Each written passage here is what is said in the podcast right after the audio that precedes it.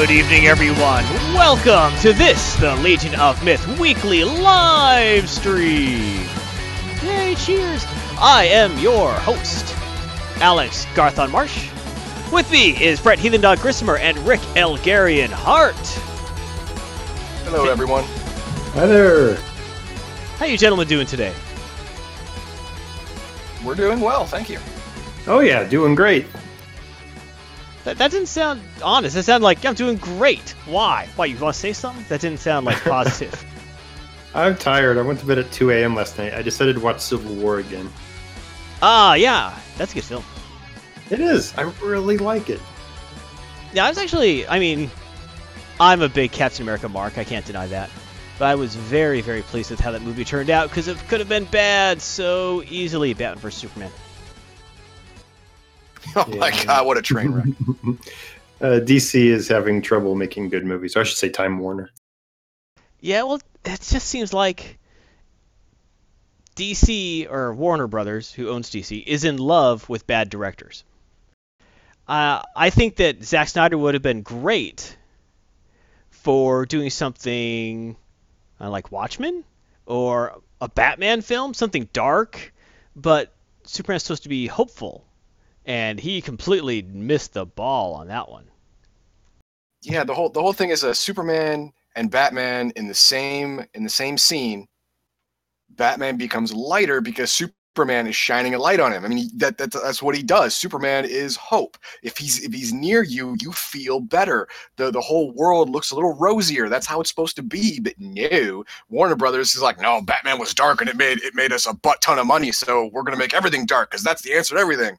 But guys, we have nothing to worry about now because AT&T's buying Time Warner. So really, I'm sure it'll be a really good movie universe coming up. Oh yeah, definitely. Imagine the plugs too. Superman will be chilling. He's like, oh, hold on, let me take this call on my AT&T phone. 1 second. Or at least sitting there saying, I need to make a phone call. Lois, what is it, Clark? I just called to say I love you. Yeah, there's Stevie Wonder. He'll have the big phone booth with the AT&T logo on it. Phone booth? There's none of those anymore. Exactly my point. But it'll have to be there. Well, that was actually in one of the Superman movies where the phone booths were no longer enclosed on one of them. He ran up to it and he's like, oh crap, what do I do? Yep. Was that Superman Returns they did that? No, it was the older one. It was with Christopher Reeve. Oh, cool. Oh, really? Was that Superman 4? Yeah, it was. Superman, I don't know if that counts. Yeah. That was made by Canon Films. Also known for such excellent films as almost everything Chuck Norris did, and Breaking, and Breaking 2, Electric Boogaloo.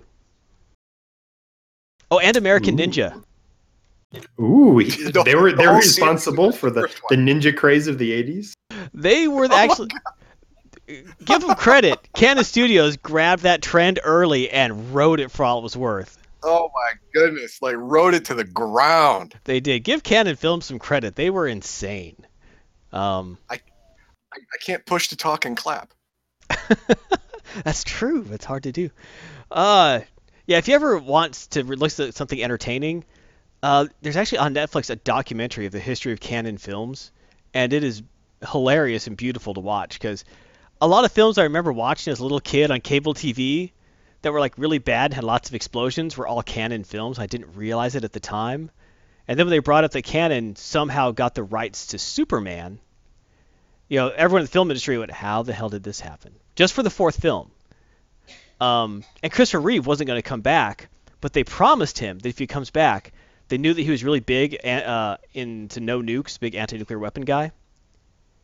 And so that became the plot of the movie, so he would agree to come back and do it again. Okay. But it seems that Cthulhu said that Canon Films also made RoboCop and Dances with Wolves. I don't... Orion made RoboCop. Dances with Wolves was like Paramount. Oh, okay. But Canon Films, man. Oh, Delta Force, yes. Yes, Delta Force. That was Canon Films. That was the jam right there. Is that the one with the flying motorcycles? Yeah. No. It's the one where Chuck Norris goes to... what was it? Vietnam or North Korea or North Vietnam, something like that. North Korea and saves a whole bunch of POWs, all a la Rambo style. Yeah, basically. That was basically in action, I thought. That was every, like, Delta Force. It was everyone. That was the plot of every one of those movies. Yeah, basically, Chuck Norris is a special forces person who has to take the law into his own hands, yada, yada, yada. Explosion. Yeah, and some specific details are plugged in and out, but yeah, Delta Force, Delta Force 2, 3, whatever, 18, whatever it went to, it was him and a small band of Delta Force operatives who could take on the world, and they do, and they win, and everyone lives, and it's all great. But they did also do that, the Death Wish series. Is it Death Wish? Yeah, Delta Force had a plane hijacking. Charles Bronson. Yeah, the Charles Bronson movies. They did all those too. Yeah, those were great. Those were great. Like 20 of them, and they were just gratuitous violence all through. Oh, I know. But I think it was the very first nude scene for Marina Sirtis, the girl who played Deanna Troi. Who played Deanna Troi on Next Generation. She had a nude scene in 2 or 3. I forget which one. Yeah, it was something. But it was a brutal like attempted rape scene type thing. Yeah, those films though. The first one of the Death Wish films was actually a decent film. The others were all just, Death Wish 2, Death Wishier, Suicide's probably think of Missing in Action where he goes to rescue people. Right. Delta Force was him just killing people, and Missing in Action was him rescuing people. Okay. I know that every Chuck Norris film is beautiful and unique, but, we might have possibly confused one or two of them. Yes, what's true. What's the one with the flying motorcycles? I don't know. I'll have to look this up. This is not right. Had these stupid little wings that would stick out in the back. They were like a foot long, and they still managed to fly. Is that Mask? No, that was a cartoon. Yeah. All right. Let's get going. Norris. All right, and we are going to have Elgarian Shroud of the Avatar update. We're going to have Heathen Dogma with anime on the stream, talking about 3 series you can stream tonight if you are so inclined.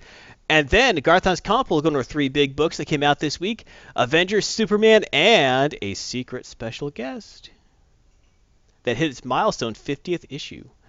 Then an RNG talk. Nice. You had a little taste of that with the excitement of Delta Force and Break Into Electric Boogaloo. Oh gosh, we should do like an episode that's just Chuck Norris jokes. Come on. No, what we should do is actually we should watch a Chuck Norris film, or like Break-In. And then we could tell everyone, okay, on the count of 3, everyone starts streaming at the same time. So we're not streaming it, so it's legal. And then we just talk over it, so we could be their dialogue.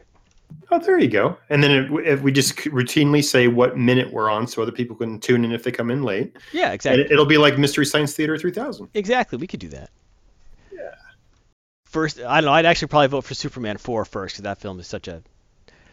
Still better than Man of Steel. Okay, the opinions expressed in this episode are solely the opinions of the individual commentator and are not representative of the entire Legion of Myth organization. While we make Except Man of Steel really sucks. Yeah, the entire Legion of Myth organization does say that film sucks. While we make an effort to provide a family-friendly atmosphere, there may be the occasions of foul or offensive language. Thank you for your understanding and continued viewership. Ooh, an Enter the Ninja-focused episode. Oh, I like that Cthulhu Law. Yes. All right, if you want to check us on the website, we have a website, legionofmyth.com or .tv, or whatever you are inclined to do. Check us out on YouTube. We have many streams going on. Currently, my favorite streams are Max Leo's Urban Empire stream and Heathen Dog's Star Trek Online stream. So check those out. Also, not to say the other streams aren't good. They're all good, but those are my current favorites. Actually, I do really like it. I'm going to hit Admiral on Monday. I do like when Noro streams World of Tanks. I just find that highly entertaining when she blows the crap out of people. All right. Also, check us out on twitch.tv/Legion of Myth. Come on in. Join the conversation like Cthulhu Law is. Got Facebook, Twitter. Let us know. We want to be your friend, sort of. All right. With that in mind, ladies and gentlemen, I will stop yakking at you for a little bit and let someone else say something intelligent for a change. And that person is Elgarian and his Shroud of the Avatar update. Hello. Sorry, no slides this time. I was feeling a little lazy, but I got a nice default slide that'll show the logo there for quite some time while I ramble on. You don't admit that. You just start talking. Don't admit there's no slide.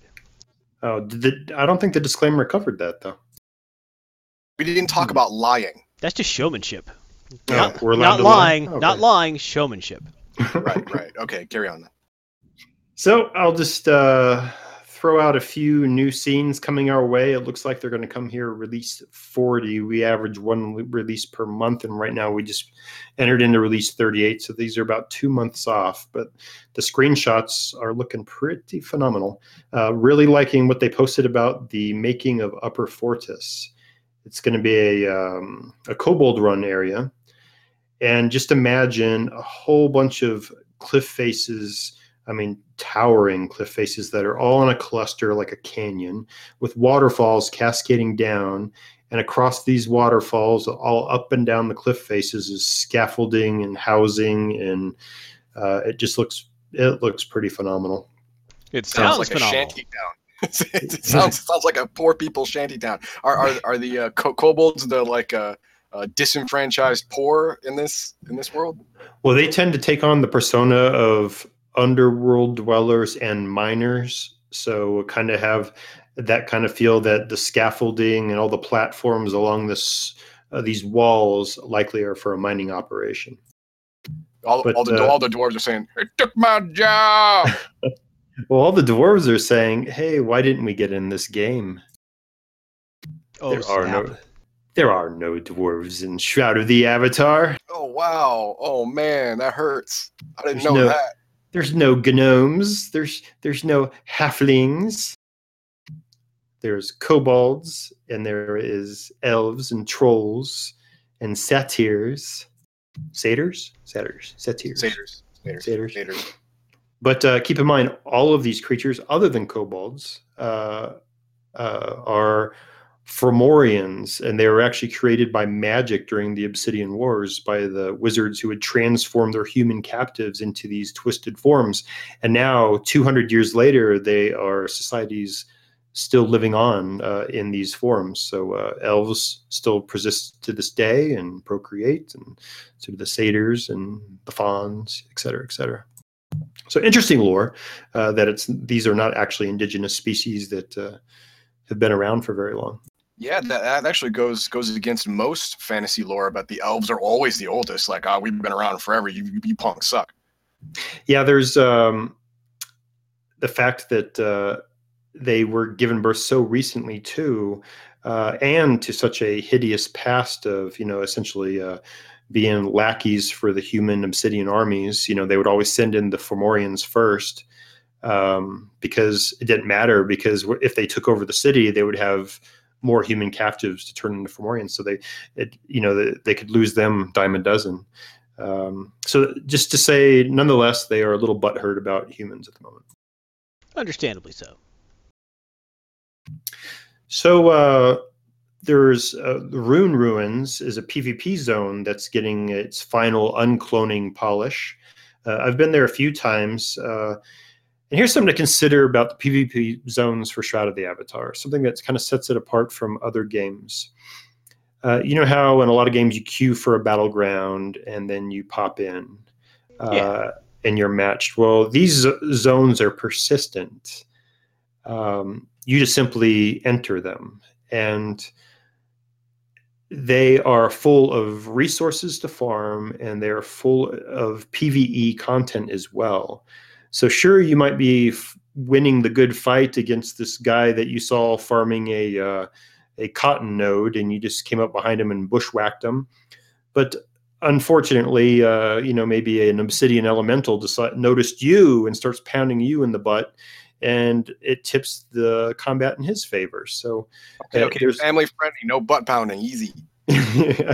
There's some dynamics in these PvP zones that definitely make for interesting concept, because you want to go there to farm. There's some great hunting areas in these, but it's at the risk of being killed by players, and of course they can ransom your loot back to you. So it can be some pretty hectic, anxiety building stuff. So keep your eyes open, and hopefully you can sneak away with your loot. But on that note, well,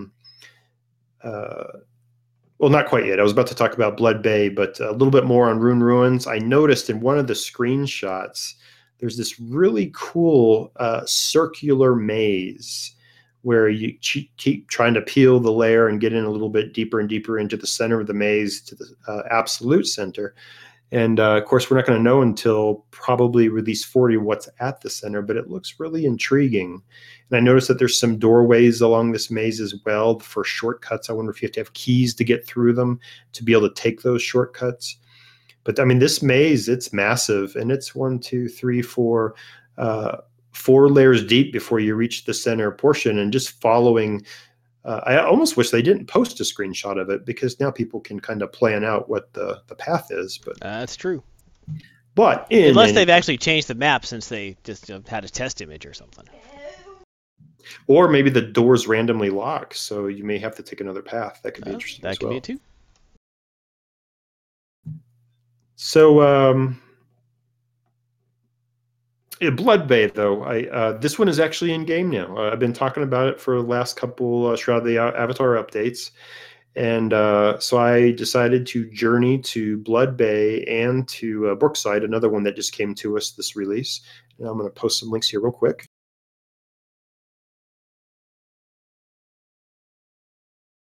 Okay, so that's a link to screenshots on sodawiki.net for Blood Bay. And Blood Bay, I gotta say, from the limited screenshots they had released for the previews, of course, now that it's actually released, the SodaWiki's gotten wild with tons of screenshots. It is massive. It is a really big zone. And in fact, when you take the boat out to the island to enter Blood Bay, it gives the options of 3 starting locations just because it's that large. So, I ran around the entire circumference of this island, and it probably took me dodging various creatures along the coastline. I got to say, at least took me 15 minutes. And then, of course, the content that's inside that 15-minute perimeter, it's just this enormous mountain with all these different areas, and there's even going to be a dungeon in there that's they've shifted to being a PvE dungeon. They've decided not to make it a PvP dungeon. But a lot of stuff coming our way with Blood Bay, including, and this is an interesting dynamic, player housing. There is going to be a small portion of Blood Bay on one of the outer edges, and there's actually 2 areas that are going to allow for player housing. And it could be interesting to have the inhabitants there having maybe a little bit more control over what's going on in that PvP zone. So it could be an interesting place to live. I think this is going to be the first PvP zone in the game that is in a player-owned town that is allows player housing. So I'm really curious to see what it offers in terms of like gaming dynamic. But here was something that I thought was really, really funny. Wait, so it's housing that's PvP? Yeah, so even in the player-owned town, so let's say my player-owned town, I can lock the doors to my house and not let people in. But if I choose to unlock them and allow people in to view my house, because what's the point of having housing and decorated up all nice if you can't have visitors? So, and of course, you can set permissions for particular people to come in. But what if you have vendors in there and you want everyone to come in? So, yes, you can have people come right into your house and kill you. And, of course, you can set your basement to be a different PvP level, too. So if you want your... So no matter what, your above ground house is going to be player versus player, but you can lock the doors. And the basement, however, you can set to a different setting. You can have the basement to be PvP, because there's actual basements that are designed to be PvP arenas. That's right. One of the basements. You set up your own little basement fight club. Absolutely. And there are actual basement designs created by the developers that are conducive to an arena. I mean, it has the kind of the overlooking area where you look down into the arena pit. They've designed them for basement arenas. Elgarian, I don't know why you're doing this. You're not supposed to talk about basement PvP. That's the first rule of basement PvP. Oh, man. What's the second rule of basement PvP? You don't talk about basement PvP, Rick. Come on. Damn it. Am I still in the club, though? Yeah, sure, why not? No, you're gone. No. I mean, no. Get out. You bounced. I own your house now. Get out. So, you so derailed me. Well, there were people fighting in people's basements, and they had it set up that way so you can go in and watch, like with balconies and stuff. Nope, I got the sidetrack was actually going back to the housing. So as I was running around, I noticed something really funny about the Blood Bay, and I'm noticing this in all the screenshots I'm seeing of all these PvP zone. All the bridges don't have handrails, and so as I'm running up to one of these bridges, it seems like every time I come to a bridge, there's a mob there that happens to know a spell called Confusion. And what Confusion does is it changes what your movement keys do. So right may be left may be strafe right, forward may be back, forward may be left. So obviously as that gets cast upon you right as you reach the bridge, it can be pretty detrimental. You can actually run off the bridge. Yes. And of course, players can cast Confusion as well. I believe it's in the Chaos Magic Tree, but which is generally a magic tree that's leaning more towards PvP. But of course, there are other spells that you can use, like Gust, where you can actually just blow somebody off the edge. So this no handrail concept is going to lead to some very interesting deaths, because the heights that these bridges are at is pretty crazy. So if you think safe fall, your ability safe fall is going to save you, maybe if you're at the very edge of the bridge, it might, but not if you get towards the center by any means. So Brookside, a player, an NPC town with that does allow for player housing. That was the one that was set up to be kind of like a place to link to that as well. Kind of like the Transylvania type area. So I learned something interesting about Brookside just recently, and I wonder if that's why it's kind of has this dark, ominous feel to it. There's a being called the Obsidian Eye. He was basically the being who started the Obsidian Crusade 200 years previous. I guess we're up to 300 years previous now, and he actually was known to be I think he was an orphan, around the area of Brookside. It's not very far from there. So it's likely, I'm really curious if they're going to tie some Obsidian Eye storylines in with Brookside, because it is an NPC town, and NPC towns, of course, are where the storylines are prevalent, unlike PRTs and POTs. So expect some... I'm guessing some origin stories for the Obsidian Empire heralding from here, because his birthplace is not too far from Brookside. If you read the lore in the Sword of Midtress novel, in fact, there's direct mention of a river very close to where Brookside's at, is to where he was born near. So that's where was my big clue in. I'm starting as I'm going around researching these places. I'm doing word searches in the Sword of Midtress novel to kind of see if there was anything written about these particular locations I'm visiting. And it's quite interesting to find some of this lore embedded in there. And I can't wait for the next two novels to come out. Oh my gosh. It is nice that the lore is cohesive to the actual locations in the game. Oh, they've been called out a few times, and they actually go into the game and change it to match. In fact, I just reported a bug not too long ago where they spelled something different in the game than it was spelled in the novel. So I'm kind of eyeing that to see if it'll bear some fruit. Are they going to tell you, it's just dialect, deal with it? Yeah, it could be, But for those that don't know, of course, there is a novel, companion novels to the video game. And of course, this game is under construction, still deep under construction. It's probably got to be the most loved, hated game in Kickstarter MMO history, I think, at this point. There's some people that are just absolutely fascinated and love it. And there are people that are pure venom about it. It's definitely gone both ways. But I tell you, it's an amazing game.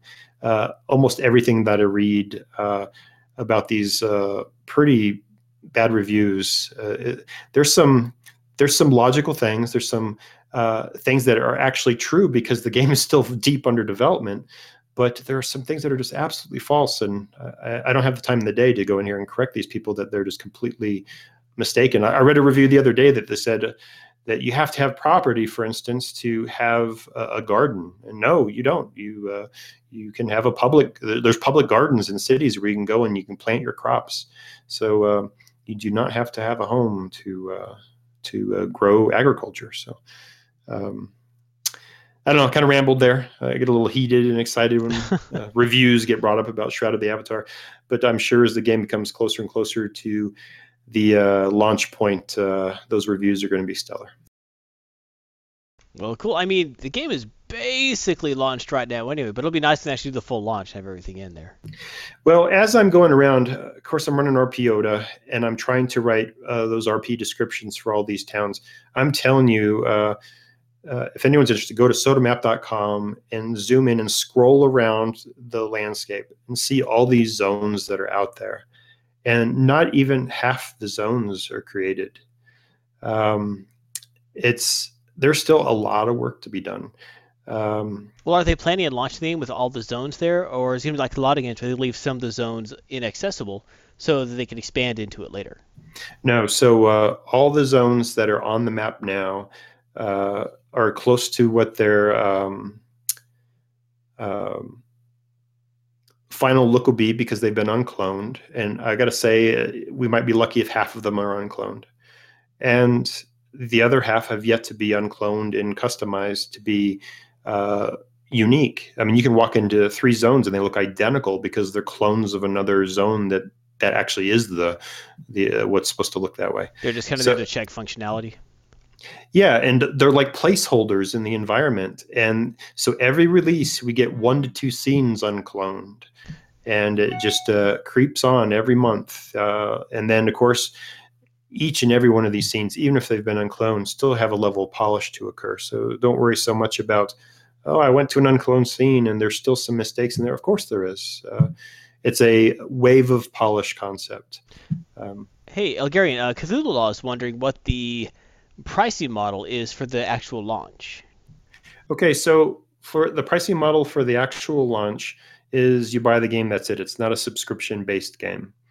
And there are, let me count, 4 modes of play. You can play offline mode, which is just playing a regular RPG, not an MMO style, just a single-player offline. And that offline mode will feature companions that assist you in your travels. Then you have the online modes. Single player online, play with friends online. That's anybody in your friends list would be able to adventure with you, and the actual multiplayer online. Now, keep in mind the single player, play with friends, and multiplayer online. It is all the same universe. Meaning, if no matter which mode you're in, you can whisper to each other across those modes. You can send friend invites across those modes. You can send group invites across the modes. You can see the player vendors and the player-owned towns across those modes. So it's so if you're just looking for some quiet time where you want to adventure by yourself and not have people kill your monsters or farm your nodes, switch over to single-player online. You have the whole instance to yourself, and you can kind of take your time with it and time yourself with the respawns so people aren't, screwing up the respawn cycles for you. But keep in mind there will be things coming in the future where multiplayer mode gives you, I think, a 10% XP bonus is what Chris Spears is saying. Yeah, right now there's a 25% XP bonus for anybody that's open PvP and roaming the world willing to be attacked by other people. That's a very significant XP bonus for people willing to take that risk. But he said that maybe it'll be a 10% split bonus here in the future. But so as for other pricing model concepts, everything else is pay if you want to. It's like vanity stuff on the add-on store. The number one thing about a game being under development for this long is they're Kickstarter funded. They have to come up with funding streams, and that's what they're doing is they're building assets that let's see, what does he say? Does MMORPG require an extra fee? No, it's a one price. You buy the game, and you have access to all 4 of those modes of the game. And what's an RMT? Real money transactions. Yeah, that's for the vanity stuff, right? Yeah, so vanity stuff. Property now is the closest thing to pay to win concept. Property gives you storage. Keep in mind, you already have a bank. You can expand your bank capacity with gold. You can have property with in-game gold. There's, other than a few rare old vanity items, everything in the game can be purchased with in-game gold and crafted by crafters. It's primarily vanity. A property I wouldn't call vanity just because it has an actual functionality. You can decorate it. You can store things in it. You can place a vendor on it. But, of course, there's public access vendors as well in big cities where you have space on vendors where you can post your items. And you can ask a friend to use space on his vendor, or you can buy a vendor with in-game gold and place it on somebody's property. There's always in-game gold options for everything. And so here's the one thing that really pushes people to think it's pay to win. And there's something called the Kodo, and it's the crown of the obsidian. It's the real cash. You buy this currency for in-game stuff. And the thing of it is, though, these Kodos are tradable between players, and people actually sell them in the game. So that is one way where I actually like it because of Chinese gold farmers. Hope I didn't offend our Chinese audience here. Almost every MMO you can spam from gold farmers, and there's ways you can buy gold, millions of credits, millions of gold, for $10, $20. This game brings that as an income stream for the actual developers. So if you, for $1, you buy a Kodo, you can sell that Kodo to a player, and people typically give you about 1,500 to 2,500 gold for that Kodo. And then there's Kodo vendors in the game where you can buy other vanity items. It's the only thing that's a non-vanity item that you can buy on the add-on store with these Kodos. I guess technically you have to buy them with Kodos. You can't buy them in the add-on store. Is these potions of the obsidian. And they give you small bonuses, and none of the bonuses are for combat. You may have a bonus for extra encumbrance. The crazy thing is these bonuses, with one Kodo you can buy a potion. The bonus lasts for a week. And so it's a very long bonus, and it's a very slight bonus too. So you get 10% XP bonus for a week. Not too bad. So if you had the week off from work, yeah, maybe you want to spend $1 on a potion, give the company an extra $1, and you have an XP bonus 10% for a week. But I don't call that pay to win. Compared to other games, I think it's very slight. But there are other people who feel quite the opposite and quite strongly against that concept. I can see both sides of what they were concerned about with doing that. But I think that Shroud of the Avatar is a pretty good business model for what they're trying to accomplish. I think so as well. When it comes to pay to win, I think primarily it's storage, but you can get that with in-game gold, Yeah, you can get it quicker with real money, but it's just storage and vanity items and really small potion buffs. So I think it's an acceptable business model. I like it. All right. Well, thank you. Anything else to add to this? No, I think I'm going to save. I was going to get a little bit into one of the other Kickstarter projects that they were promoting. They promoted the Bard's Tale 4 project. It's a whole other company working on that. But I think I'll bring that up during RNG. All right. Sounds good. Well, thank you for your Shroud of the Avatar update. We really appreciate that. If you have any more interest, check out Shroud of the Avatar update. shroudoftheavatar.com, or you can also check out our RPOTA, our roleplayersoftheavatar.com. So, thank you very much. Hey, thank you. All right, moving on. Let's talk about something else. Let's talk about that thing that I've just puts a smile on my face and prevents me from dipping into that bottle every night because just thinking about it. And that is Heathendog's Anime on the Stream. Thank you very much. I do recommend my segment for all recovering alcoholics. It'll make you not want to drink. It'll make you want to probably stab me in the face, but it's better than drinking, so good job. Very true. Today we have 3 anime that can be found on either Netflix and or Hulu. Mm-hmm. So you can stream them right after you're done watching this entire podcast, this entire live stream. Our first is a recommendation from Max Liao, Ajin, the demi-human. It is found on Netflix. The studio that put it out is Polygon Pictures. It was licensed by Netflix for streaming rights and Sentai Filmworks for home video rights. So you're never going to find this on any of the streaming service because Netflix paid to be the only streaming service. The original network was TBS, Tokyo Broadcasting. The original run was January 16th, 2016 to December 24th, 2016 for a total of 26 episodes. Now, this series at first, I'm going to tell you right now, the first 2 minutes I thought I was going to hate it. Because they went with hyper-realism animation, which always annoys me.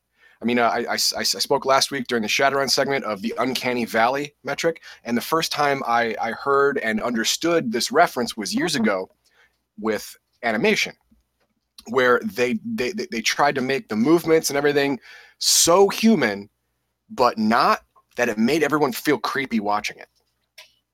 And I thought that, man, I'm going to feel creepy watching this thing. This thing is all bad. It's going to be bad. But I got to give it 3 episodes. I'm going to give it 3. If I still feel motion sickness after 3, then I'm done. I'm ejecting. But I got to tell you, I got used to the animation. But what really pulled me in was the dialogue and the story. Absolutely top notch. Absolutely top notch. It's all about the student named Kei Nagai. All right. Now, in this world, a couple of decades ago, people found out that some people that they called Ajin can't die. They don't die. You shoot them, you burn them, you draw and quarter them, you drown them, you choke them, whatever. They will get back up in like a few seconds, depending on the damage. Like the zombies in 3x3 Eyes? They come back as still. They come back as living, exactly as they were a moment ago, before you shot them in the face. Okay. They're exactly the same. They're not stronger than humans. They're not faster than humans. They're not anything physically more special. They're just unfortunate that they can go through horrible torture and not die. Yes, they can go through and I'm going to get into that one. But in the beginning, all you know about them is that they just can't die, and that's it. And then throughout the first couple episodes, it starts leaking that. Well, there are only a couple known in Japan. There's a total of maybe 20 or 30 in the world that we know of.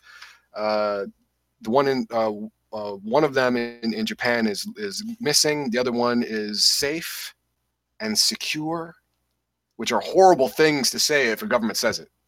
That's usually means the opposite. Yeah. What actually happens is that this guy was helping out his government by testing out weapons and disease cures and stuff like that. That's what he was actually doing for his government. He was getting shot on a regular basis. He was getting shot up with experimental drugs. He basically became the cosmetics bunny of the country. Oh, geez. So throughout this whole thing, you find out that all around the world, people are treating the Ajin like this. And I started wondering, well, why don't these guys just, run away or kill all the people that are killing them? I mean, a guy who's immortal is going to get out sooner or later, right? Yes. Right? You would think so. Sure. But then the American Ajin came in about halfway through the season, and then you realize, oh yeah, okay, now I get. If you torture someone to death about 100 times, you broke them. Yeah, usually that's how that works. Yeah, like I said, mentally and physically, they're not anything special. So you broke their brains, and you can rebuild them to whatever you want. And that's exactly what the Americans did. They got their Ajin broke, and gave them a handler and made them super spies. Yay! Not a bad plan. No, it's horrible. I mean, animation has a way of making America look really bad because deep down they're still super pissed, right? Right. So any American character in an anime is like 80% chance of being a total D-bag. And this does not disappoint. This American quote unquote handler, total D-bag. total. Like, oh my God. Like, you think, wow, making him brainwash secret agents is smart. But, you know, it's probably a little cruel, but smart. And then this American CIA handler comes in. No, it's not smart at all. It's just cruel. There was a little bit of smart before. Now it's just all 100% cruel. Because this guy is like serial killer mean. I mean, he's just awful. Well, he's got a job to do. And these guys can't die. Exactly. So screw them. They're not really human. They're just things. So what happens is Kay, he is absentmindedly walking along. He walks into the street, gets hit by a truck. As one does when someone absentmindedly walks in the street. And he's underneath the truck, having been run over by a couple of wheels.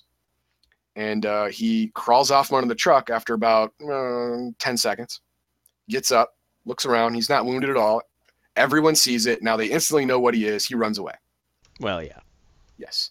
And because he knows, he doesn't know, he suspects how this is going to go down, and he doesn't want any part of it. So the first third of the series is him running. All right, him trying to find safety, trying to find safety. Well, he is found by that second Ajin that they knew about. Well, now they know about three, but the one that escaped. Uh-huh. He's an old man. And he finds this kid, and he says, "Hey, man, I just want to let you know that do you want to hurt humans at all? I mean, do you really hate them? Like, no, they're just, some of them are dumb." It's like, yeah, exactly. Now we can, you know, we can find a way to live peacefully with them, and that's what I want to do. He's like, "Oh, great, that sounds great." And then suddenly they're all attacked by tranq darts, and he's captured. The boy is captured and taken to the Japanese facility, where he is tortured until dead for about 6 or 7 hours. Jeez. So you're at this point, you're thinking, wow, this is really dark. And you know what? You're right. It only gets darker from there. Now, good guys become bad guys. Bad guys become good guys. It flip-flops a couple of times. Like I said, the writing is excellent. There's all reason behind it. Legitimate reasons. There's no God machine type thing running around like, oh, this happened because this hand of God came in and did that. No, all of it is not only plausible plot happenings, but it's also likely. You're like, of course a human being would do that. Of course someone like him would do this. You know, of course, yeah, that makes perfect sense. I didn't see it coming, but now it makes perfect sense now that it happened. So the writing is top notch. The dialogue is great because the writers really wrote in, this is what a 15-year-old would say. This is what a 40-year-old would, how a 40-year-old look at something. This is how a 25-year-old up-and-coming government agent would see life, and this is how he would react to the situation, and the 15-year-old would react a completely different way. And they made sure all of that stayed constant throughout the entire series, which I found amazing. And it's good because a lot of times that doesn't happen. Like for some reason, the writing for a person would change for like no reason whatsoever. Like now the person sounds like a completely different person. That's happened in a lot of anime, but not this one. That's true. That's right. Not this one. It stays constant. People stay who they are. If they change, it's because the plot drove them there, and you have real reasons for that change, and it's locked in. I loved it. If you don't like the hyper realism anime like I don't, trust me, push through. You're going to come out at that bright end of the tunnel at the end of this and into a rosy garden. And wow, I had a great time. Hey, you have a good question in the audience there, Heathen Dog, asking if BTM or BT Micum asked if they still age and can die from old age. Well, it didn't actually get into the whole die from old age thing, but the person who found Kay and while he was running is an old man. Now, it's not clear. It hasn't been made clear in this season that do you stop aging when you die, or do you keep aging and eventually die of old age? That was a mystery they never really nailed down. Okay. Intriguing. I bet you they'll cover it one episode.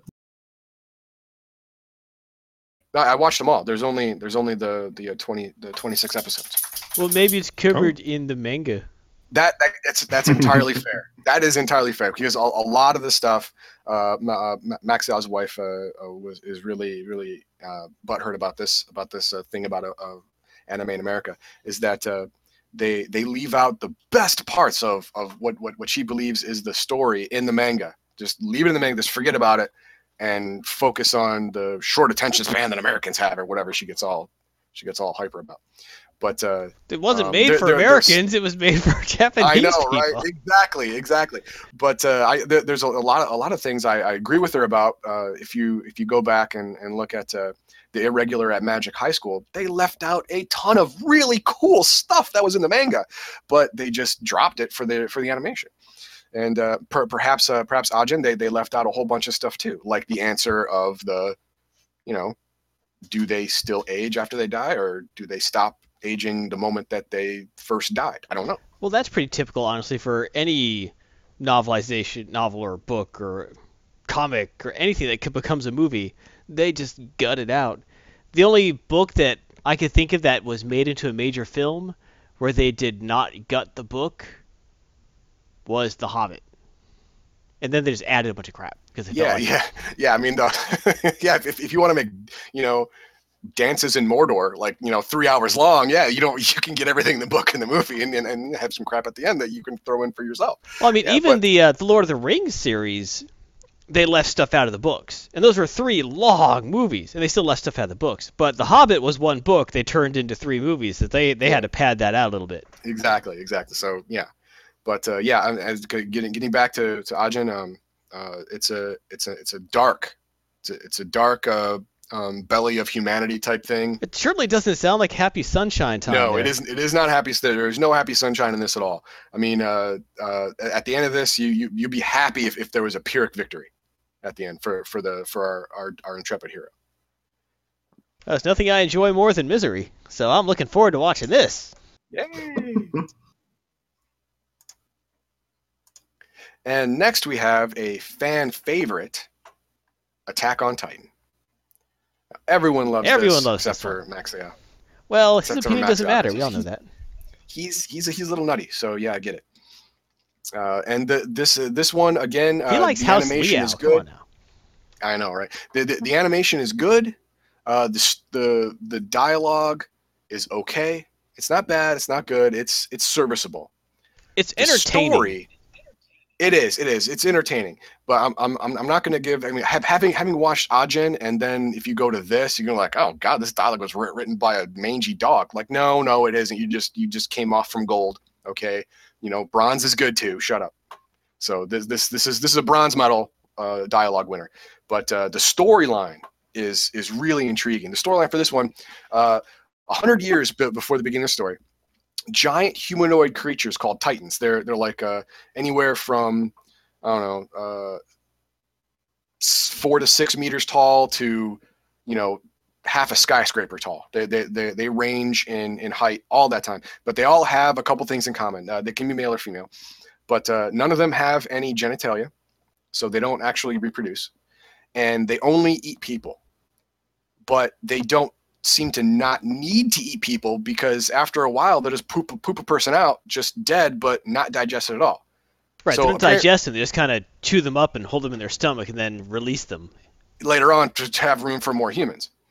Now, does this mean that they just hate humans? Well, we don't know. No one can talk to them because apparently they don't speak. And they don't listen to reason. They just see a human and eat them, and that's it. And what makes this really bad is that you have to hit them at a certain spot in their body or they regenerate almost instantaneously. It's the back of the neck. You have to destroy the nape of the neck must be cut out. The nape of the neck muscle must be cut out.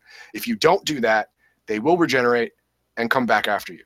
Now, the problem is when the Titans first appeared, the technological level of the human race was, I'd say, at about Revolutionary War type level of technology. So there was no pinpoint precision, laser guided missile, all that stuff to hit this one little small spot on their body. It was giant. They had big cannons. Yeah, big, huge cannons, and but you had to get lucky and like blow off their whole head. Exactly, you're not, you know, even if you blow off the head, you probably didn't get the nape. You had to blow up. Yeah, well, you had to blow up the neck, but you go through the head to do it. You know, it took luck. But you know, yeah, they also didn't have any plastic explosives either, so it's really for the really big ones, it's hard to get enough oomph. Very true. To really do that. So this is 100 years, and humanity has decided, well, we're not going to win this thing.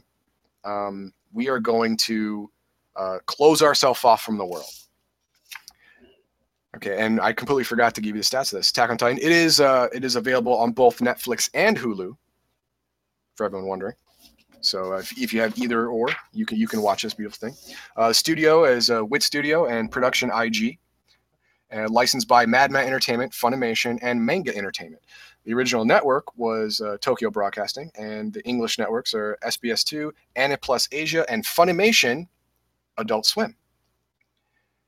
And this is a first, although with an asterisk on my anime on the stream. The original run is April 7, 2013 to now, because they're coming out with a second season. The episodes are 25 episodes plus 5 OVA episodes, 5 not quite canonical episodes. But it's been a long time. Obviously, 2013 is when the first season came out, and the reason it's taken so long is because in that first season they blew through all but the entire anime, the entire manga. They blew through all the content, so now they got to wait for more content to make a full season. And they're stuck with the manga schedule, which ends up being one chapter a month, which doesn't quite work for an anime.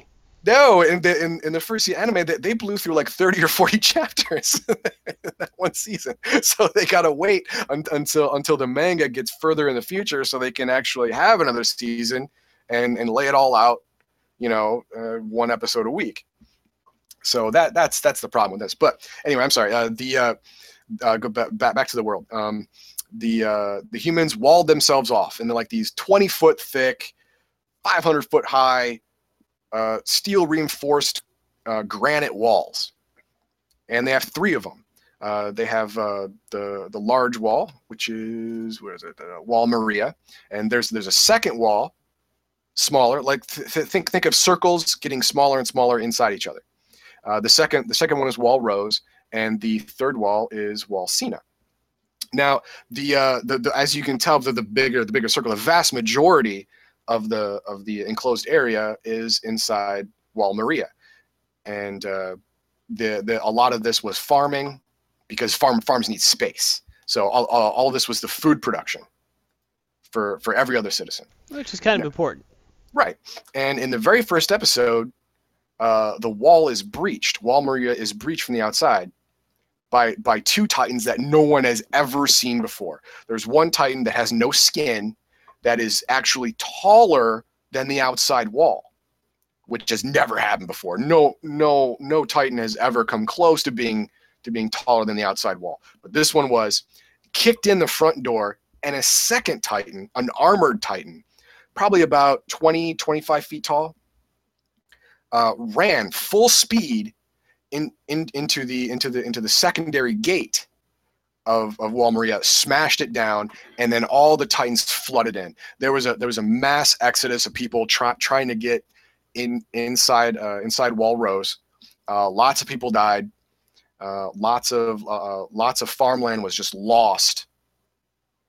And then there had to be choices to be made, you know, like, okay, we don't have enough food to feed all you people. Something's got to be done, and that happens in the anime. Now, there are groups. So there's a military that there's 3 branches of this military. There's the Survey Corps, the Garrison Corps, and the military police. The Survey Corps goes outside. The only people ever allowed outside the wall. They're searching the countryside for 3 things. 1 is supplies. 2 is technology, and 3 is clues on how to stop the titans. Now, the out of the 3, these are the only people that routinely fight titans, so they're the best at them. They're the best at it, killing titan folk. They're the best at it. The second regiment is the Garrison Regiment. Their sole job is to protect the wall. That's it. They man vast arrays of cannons on top of every wall that can point straight down. And they figure, well, if you can't aim properly, by God, you're just going to just litter the landscape with cannon shot. We're going to hit someone in the neck with this crap. So their job is to protect and maintain the wall. And then there's the military police. The military police are to, well, just that they police the people. These are the actual cops. All right. Now, there's stories for all three of these. The main character, whose name is... No,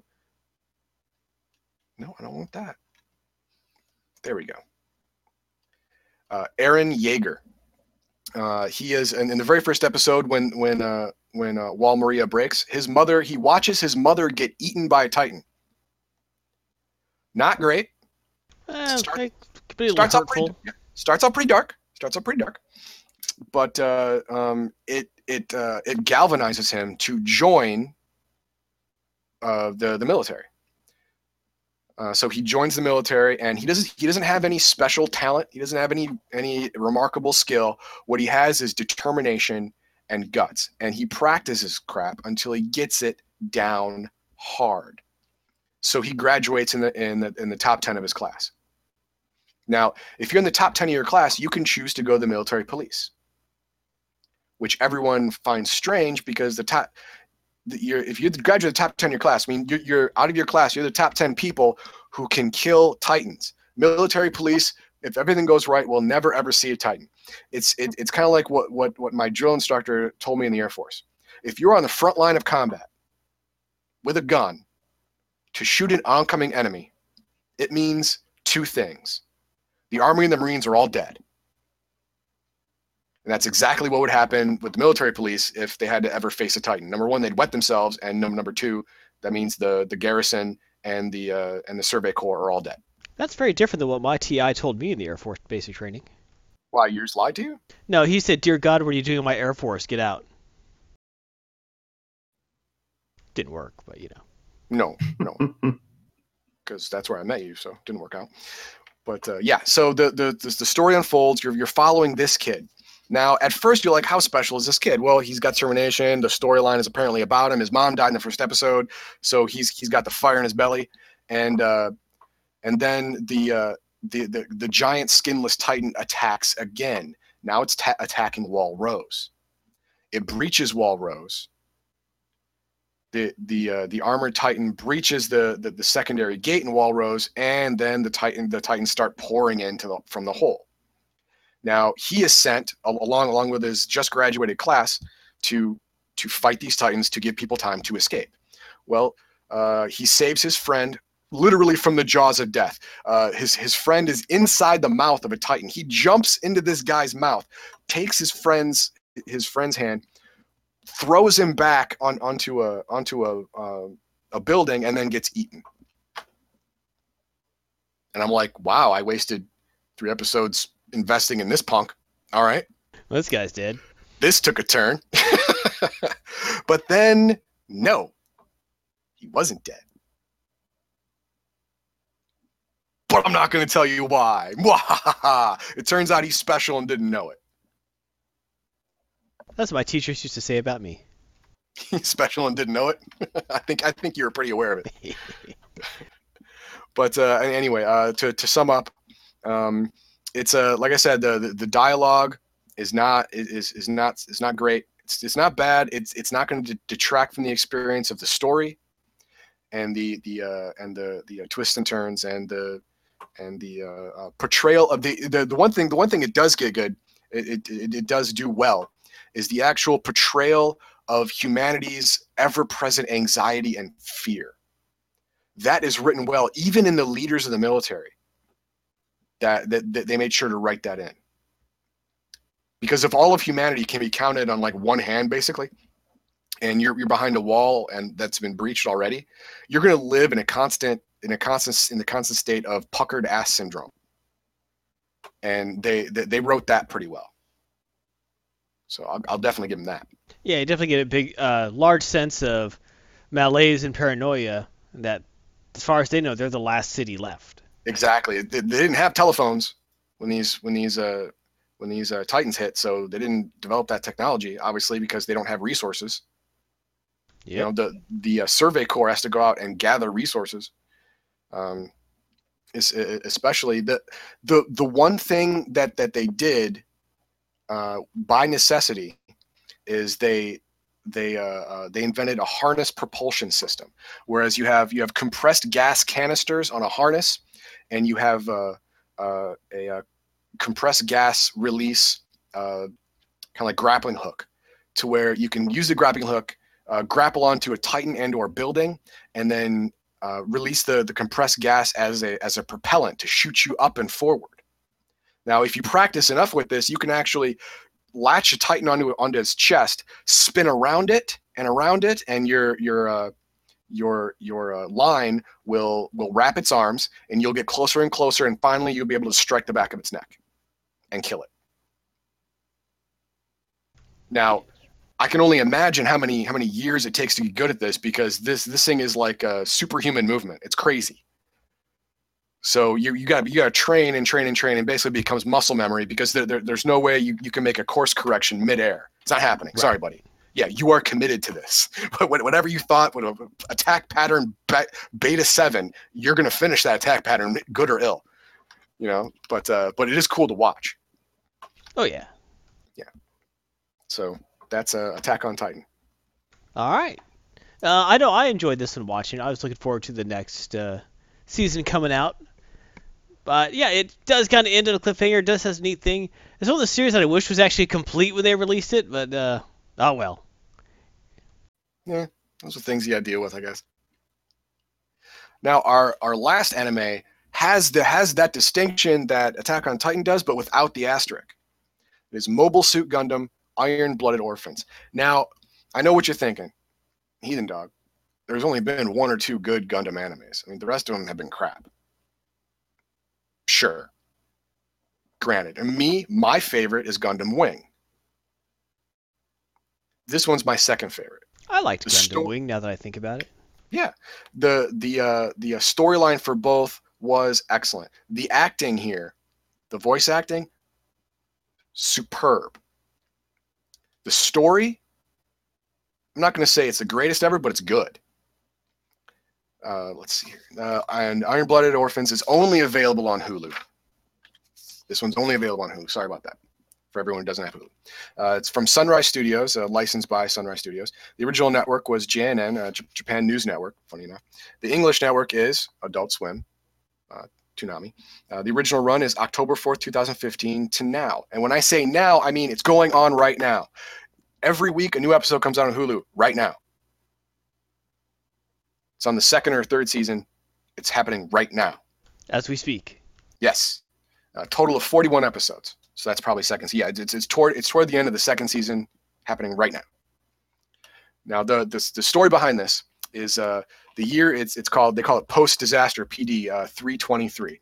More than 300 years after the Great War between Earth and the outer colonies, called the Calamity War. Now it's called the Calamity War, but in Gundam Wing, it was just called the War. This is 300 years after Gundam Wing, basically. And Mars has been successfully terraformed and colonized. However, even with those achievements, the humans on Mars don't have freedom against the Earth government. Now, if you think of Firefly, okay, Earth and its closest satellite stations are the inner worlds. You know, like they're high technology, a lot of freedoms. Everything's clean, everything's brand new, and then you get out toward Mars, and it's all wild, wild west. You know, laws, are, if they have any, are rarely enforced. Several types of slavery exist, stuff like that. And that's where this story starts, on Mars. The main there's actually two main characters, but if you think about it, they just took one hero and split them into two people, which I thought was really cool. There is the leader, Orga, who is the leader of their ragtag group, And then there is the best fighter in their group, Mikazuki. Now, both Orga and Mikazuki knew each other since they were both orphaned when they were kids. And they were taken in by a mining company and put in, a mining slash, I want to say, mercenary group as children. And they were implanted with like a fly-by-wire technology in their spines, which has like a 30% chance of killing you outright. So they only did it to orphan kids because they're a dime a dozen, fucking whatever. Yeah, they don't have parents anyway. Who's going to object? Exactly. No one's going to object. They got no parents. They got no family to care. So let's do that. Of course, the problem is who signs the permission paperwork. That's what you got to worry about. Yeah, the company does actually. The people in the orphanage do. Yeah. But it allows you to connect with machines and operate them more fluidly, which is great when you're sending out a whole bunch of kids who are really cheap. You don't need to train them that much because they're like in a second skin in these little tiny battle mechs, which are not the Gundam armors you're thinking of. If you think of more like a very quick lightly armored tank. Is what they put the kids in because they're cheap, they're disposable. You send in 100 kids in there, they'll weaken the enemy so the other soldiers can go in with no losses and win the day. Well, obviously our two intrepid heroes didn't like this setup and rebelled against their bosses. They were in like Task Force C, which is like the lowest task force. They had A and B go into a trap and so they were all dying and dead, and then they took over the compound, and now they're running the show. All the kids are now running this merc outfit. So being part of Operation Orphan Shield was not in their future. No. Orphan Shield was always a bad plan. They've been through it enough, and we're done. So Orga is the day-to-day operations of the whole company, big picture guy. This is where we're going. This is what we're doing. Mikazuki is the warrior, and they actually find a Gundam frame, which hasn't been made in 300 years since the Gundam Wing era. And they rebuild it, and he's pretty much the only person good enough to pilot it. Because remember when I said you get an implant in the back of your in the back of your spine? Yes. to help you merge with machines? Well, he's got 3 of them. He went through that 30% die procedure 3 times and didn't die. So he can actually use that Gundam to its full extent. Oh, and wow. in that thing, he is a god. He is a killing god. He is the god of death. He enters the battlefield. If you don't run away, you're stupid. And the enemies of their new merc organization, which is called Tekkadan, learn that pretty quick. He it's kind of like he arrives on the scene and everyone has a standing order to run away. It's like, oh crap, no, we lost, run away. I don't want to lose like a $1 million in mech here. Just run away. But Orga's whole goal, his one goal, is to protect his family. His family are all of his orphan kids. Protect them, set them up for a future that has some kind of happy ending possible. Because all of these kids were orphans. All of these kids were basically kidnapped by the company. All of them were used as fodder. They had no future. It was only at what point in the next few weeks am I going to be killed? So his job, his sole purpose in his life, as far as he sees it, is to make sure his family has a future. And to do that, he will do anything. So I say he's a hero, but he makes choices that are often so gray they may be considered charcoal. But it's for the good of his people, not yours. He will shoot you in the face if it saves one of his kids. He's a hero to his own people and a villain to others. Yes. Yes, he is. And he's a hero to everyone who thinks like him or doesn't like the guy he shot in the face. Because he is charismatic. Well, he is driven. That. I mean, he's a likable. Yeah. He's a likable guy. You know, as long as you don't threaten his family. If you threaten his family, then he's going to shoot you. He's not going to ask you why. He's not going to ask you, you know, what's your motivation here? How can I turn you around on this issue? He's just going to pull out a gun and shoot you in the face. He's not going to bother wasting words on you. You threaten his family, and you're done. And that's it. He's that kind of dude. And Mikazuki is 100% devoted to Orga, 100%. I mean, when Orga is worried about Mikazuki's safety, he's like, I don't think I should send you in there 20-1. He's like, hey, I'm your spear. You have plans. Point me where to go. I'll go, and I'll win for you. 100% devotion. Yeah, right. Yes. Yeah. And it's good to have devotion out of your greatest warrior who can kill everyone with his custom Gundam. Yes, yes. That's absolutely true. But yes, over the course of the first and second seasons, they really flesh out all of the other characters. There's like a half a dozen to 8 ancillary characters, supporting characters that don't get glossed over. They actually have character growth. They have a backstory. They have hopes. They have dreams, and you learn them.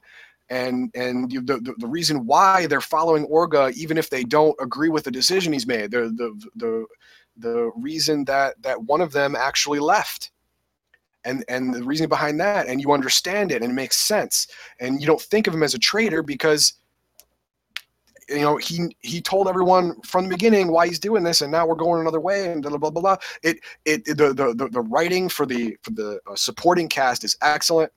Even when they're focusing on them, it's never slow, because it's you know, opening up a new onion for you. You know, there's layers and layers to everyone here. So if you can check it out, like I said, you can binge watch the first season and half the second, but the second season is still unfolding. It's unfolding right now. I recommend going to watch this one. If you can't watch the other two, definitely watch this one. Well, it certainly sounds interesting. I mean, you've piqued my interest in it. I haven't watched a Gundam series in forever.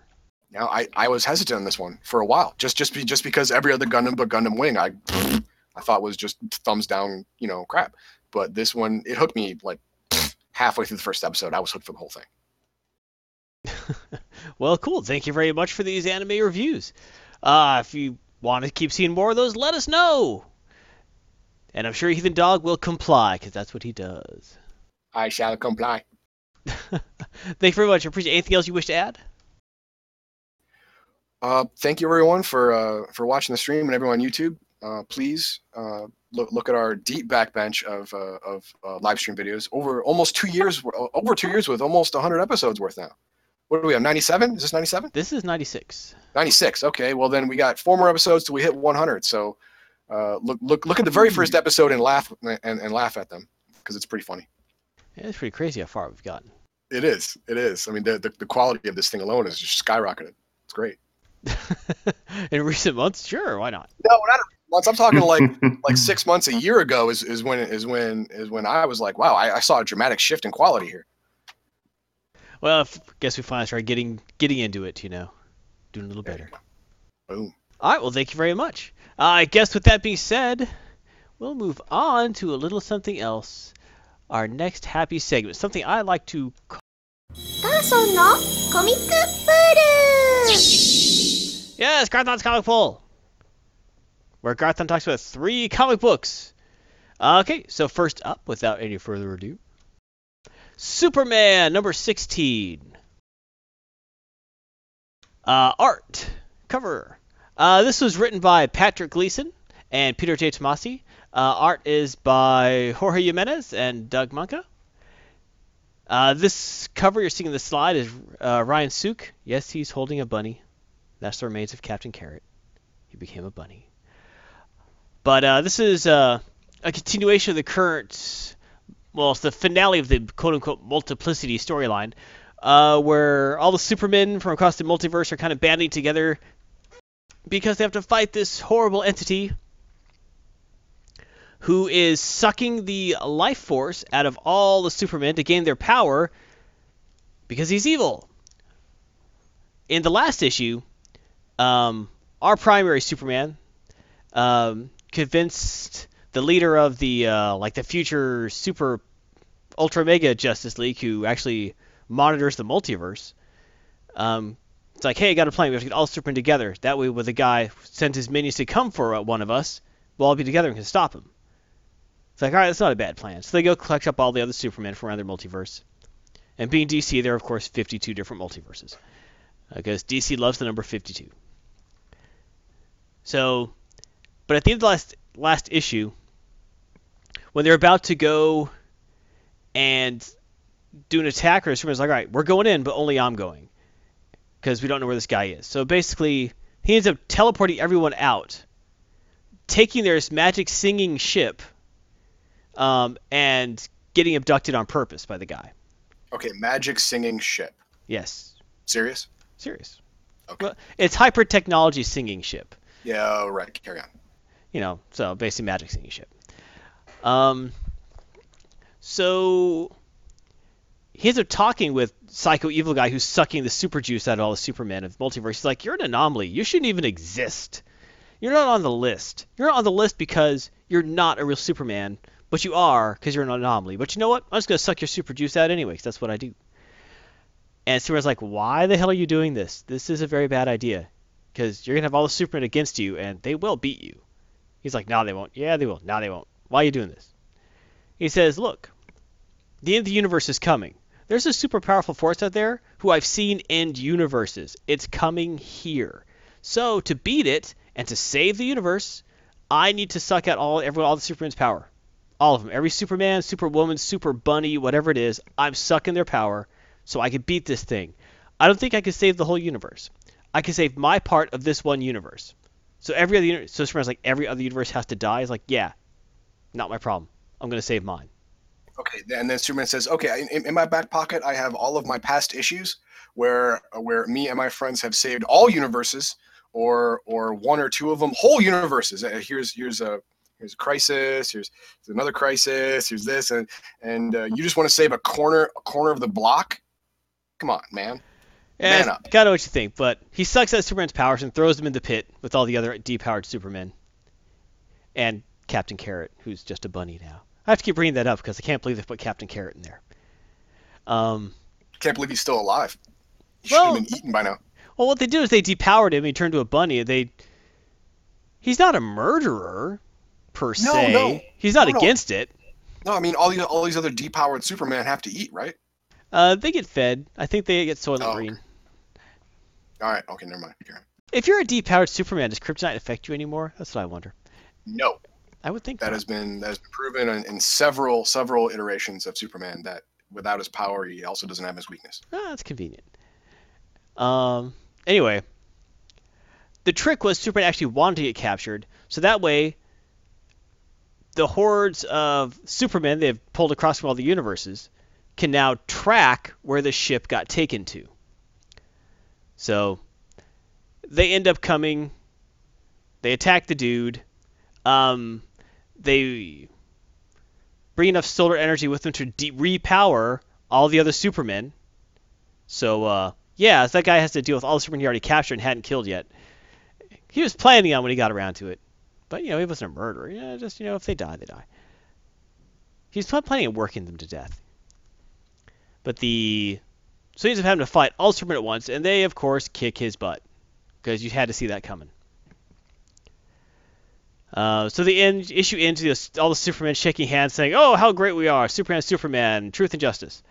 But then there's an epilogue with evil, shadowy figures talking about, yes, that one has gone, so he cannot stop us anymore. We will surely destroy the universe now. Wahaha. Yeah, this guy also hasn't read Superman's back catalog of issues. Well, it gets would be kind of tiresome. Like, I think that I shall take over the universe. Who shall stop me? They got these guys named Superman and Batman. Whatever. The dude should look at this past history. Maybe I shall order a pizza. I shall conquer the pizza place. Let's do some research on this universe first. All right, all universes except this one. This one can stay. 616, leave it alone. Leave that one alone. This one, put it on the back burner. Everyone else is mine. I think in DC the primary universe is like 20. I thought it was 616. No, that's Marvel. Oh, it's Marvel. Okay, sorry.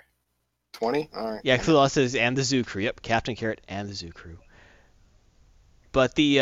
Oh wait! You left it out. When all the Superman got repowered, did Did the super bunny get repopulated? Yeah, Captain Carrot, all of a sudden sprung up, flexing his giant bunny biceps, and they, the funniest part when they're fighting the guy, I think what they called Prophecy, I think that was the guy's name. They're like, he's trying to shoot them with beams that's basically composed of all their power. They're like, he can't take all of our power, so they end up turning his fist back to himself so he shoots himself in the face. It's like, that's just mean. Why are you blasting yourself? Why are you blasting yourself? So, but anyway, they do take the guy out, and the guy's like, we're doomed now. We're doomed. We're doomed. So I kind of liked that he was evil, but he was trying to save his universe. He's still wrong. Well, his little corner of it. He could have got out and said, hey, Superman, this is coming. Why don't we all get together and help each other? But he was evil, so that's not his thought process, He's kind of like, I will save this my universe so I could dominate it later. That kind of thing. But, yeah, so that was that. Elgarian says, supposedly every episode of Seinfeld, you can spot Superman in the episode. Actually, yes, that's true. And also, when Seinfeld did his American Express commercial, he did it on the condition that he could have Superman in there. And when they looked for the voice of Superman, they actually hired the guy who did Putty on Seinfeld. Oh, my gosh. Patrick Warburton did the voice of Superman in his American Express commercial. Oh, cool! Patrick Warburton has an amazing voice. Yeah, I thought he was great in the brief Tick series he was in. It was hilarious. I loved it. The new Tick series they're doing actually looks pretty good. If you've seen the first episode of that. Oh, there's a new Tick series, really? There, sort of is on Amazon Prime. They did this thing where they made pilots of shows, and they said, hey, if these shows get enough views and enough positive votes, we'll actually make a season of this. And if that season does well enough, we'll make more seasons. And one of the shows they had a pilot of was The Tick. That's an interesting way to do it. Yeah, and The Tick, it's only one episode, so it kind of leaves you hanging. You're like, no, I want more. But it's definitely worth watching. Yeah, Patrick Warburton's actually the narrator on the new... Lemony Snicket series, which I actually love. I haven't watched it. I'm going to watch it. Looks really good. Heard good things. Yeah, it's definitely targeted for a younger audience. It's not a lot of adult humor. It's dark though, but it's the books are young adult books. Yeah, it was enjoyable. Next up is Avengers #4, or Earth's Mightiest Heroes, The Avengers #4. This was written by Mark Waid. Art is Michael Del Mundo. This cover is Alex Ross. But what's interesting is the art style you see on the cover, and those are totally different arts on the inside, actually carries to the inside. Michael Del Mundo has this wonderful painted style. So it's a very interesting book to read just because it's a lot like reading paintings. So in some ways it actually does kind of cause a disconnect with that watercolor look of it. But in other ways, some of the pages and panels are just beautiful to look at. But the past few, actually every issue of this new series, Earth's Mightiest Heroes, the first 3 issues dealt with Kang the Conqueror, the time-traveling villain, and a whole bunch of his alternates. In a previous Avengers series, they actually ended up with baby Kang, right? Before he went out and became evil. And Vision had the option of what to do with him. And it was kind of sent as a moral quandary. Does Vision kill him so that he never becomes Kang, or what does he do? And what he ended up doing was kidnapping the kid and hiding it. Unfortunately, Kang is multi-dimensional. Basically, Kang is messed with time so much that even if you break his origin, he's still there. But now he's just really ticked because he needs to fix his origin. Which was interesting. So that's what happens in here in issue #4. Well, that was happening in issues 1 through 3, where they were fighting against Kang across different versions of Kang from different timelines. And then they finally got that mess sorted out when Vision decided really the best... Because actually they were starting to end universes because Kang was just destroying timelines because he could. Because he is immune to it. Yeah, Kang's an interesting villain. I've read some storylines where he actually seeks out his own copies and tries to destroy them. Yep. So Kang's all kind of messed up. But what's funny is his final evolution, it's actually a hero. Well, not a hero, but he's amazingly good. What is that called? Anyway. But in this issue is beginning with what's called the Kang War IV. Kang War 4 begins. This issue is sympathy for the Kang. You know, it's like a sympathy for the devil issue. It's Kang monologuing the whole issue about where he's come from, what he's done. It doesn't fully lay out everything he's done, like, and then for a while I was Ramatut. After Ramatut, I became Kang. After I was Kang, I became... You know, they don't start going through all that. Immortus. Thank you, Cthulhu Law. Yeah, Kang's final incarnation, according to Immortus, is Immortus, where he realizes that being evil for eons really didn't help him out much, and he really is trying to make amends. And Kang often denies that Immortus is his end because he can't believe he'd end up being such a sissy. Yes, Immortus is good future Kang, who Kang honestly denies every time that he can't believe he actually ever ends up like that because Immortus is a sissy, according to Kang. But I appreciate it, Law. Thank you.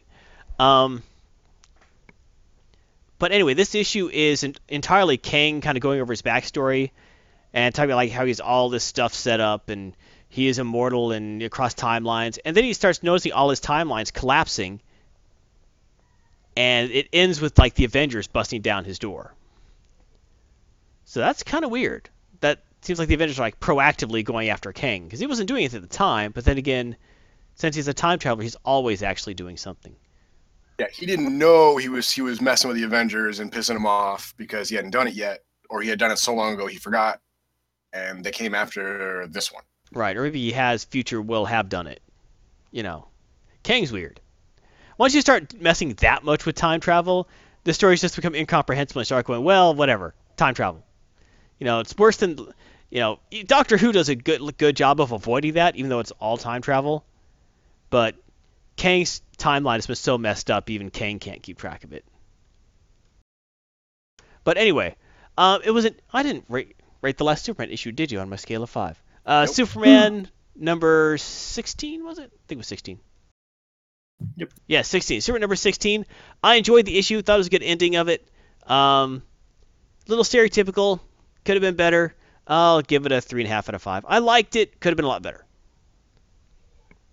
To some. And what will you give Avengers number 4? Avengers number 4, I don't know. It's not easy to peg this one. It's a setup issue for a big story arc, but we just had 3 issues of all Kang all the time. And and actually, I think it was even longer than that. Well, yeah, but now it's going to be Kang and the Avengers.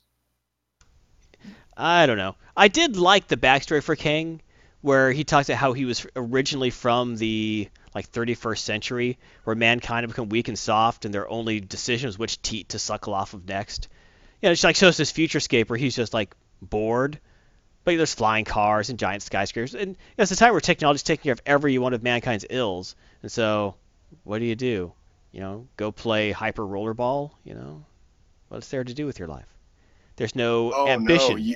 No drive. Well, yeah, there's no ambition because you're living in a hyper utopia.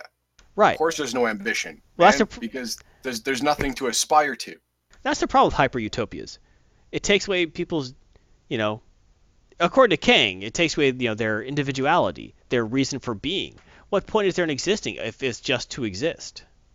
He wanted more, so he went to forbidden tech. You know, he decided to relearn all using 31st century study techniques where you could directly plug in stuff to your brain. He learned all of Dr. Doom's time technology in about 2 weeks. So that's where he started, and he improved from there. I remember for a while they actually saying that Dr. Doom was one of Kang's timelines, but I think they walked back from that. But I think it's still sometimes like to hint at it, and then they say, no, it's not possible, you know. Both Doom and Kang deny it. I don't mess with the Doom. Yeah, I agree. Doom's too awesome. Don't mess with him. But anyway, this issue, I'll give it a 3.5 out of 5. I liked it, didn't love it. It was a slightly above average comic. Well, you love the art though, right? I like the art. There's times where the dialogue just felt like it was stamped on top of an image rather than it was part of the story.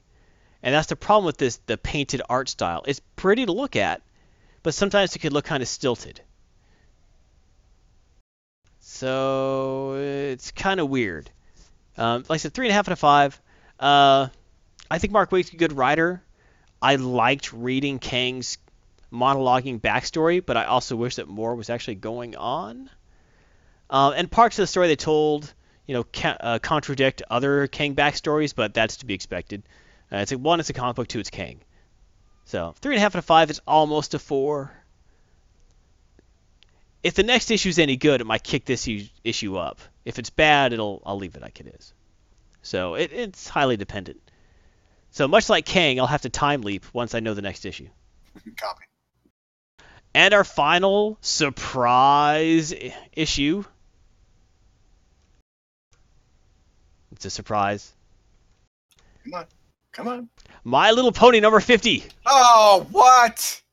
Oh. My Little Pony, Friendship is Magic from IDW. I threw up in my mouth a little bit.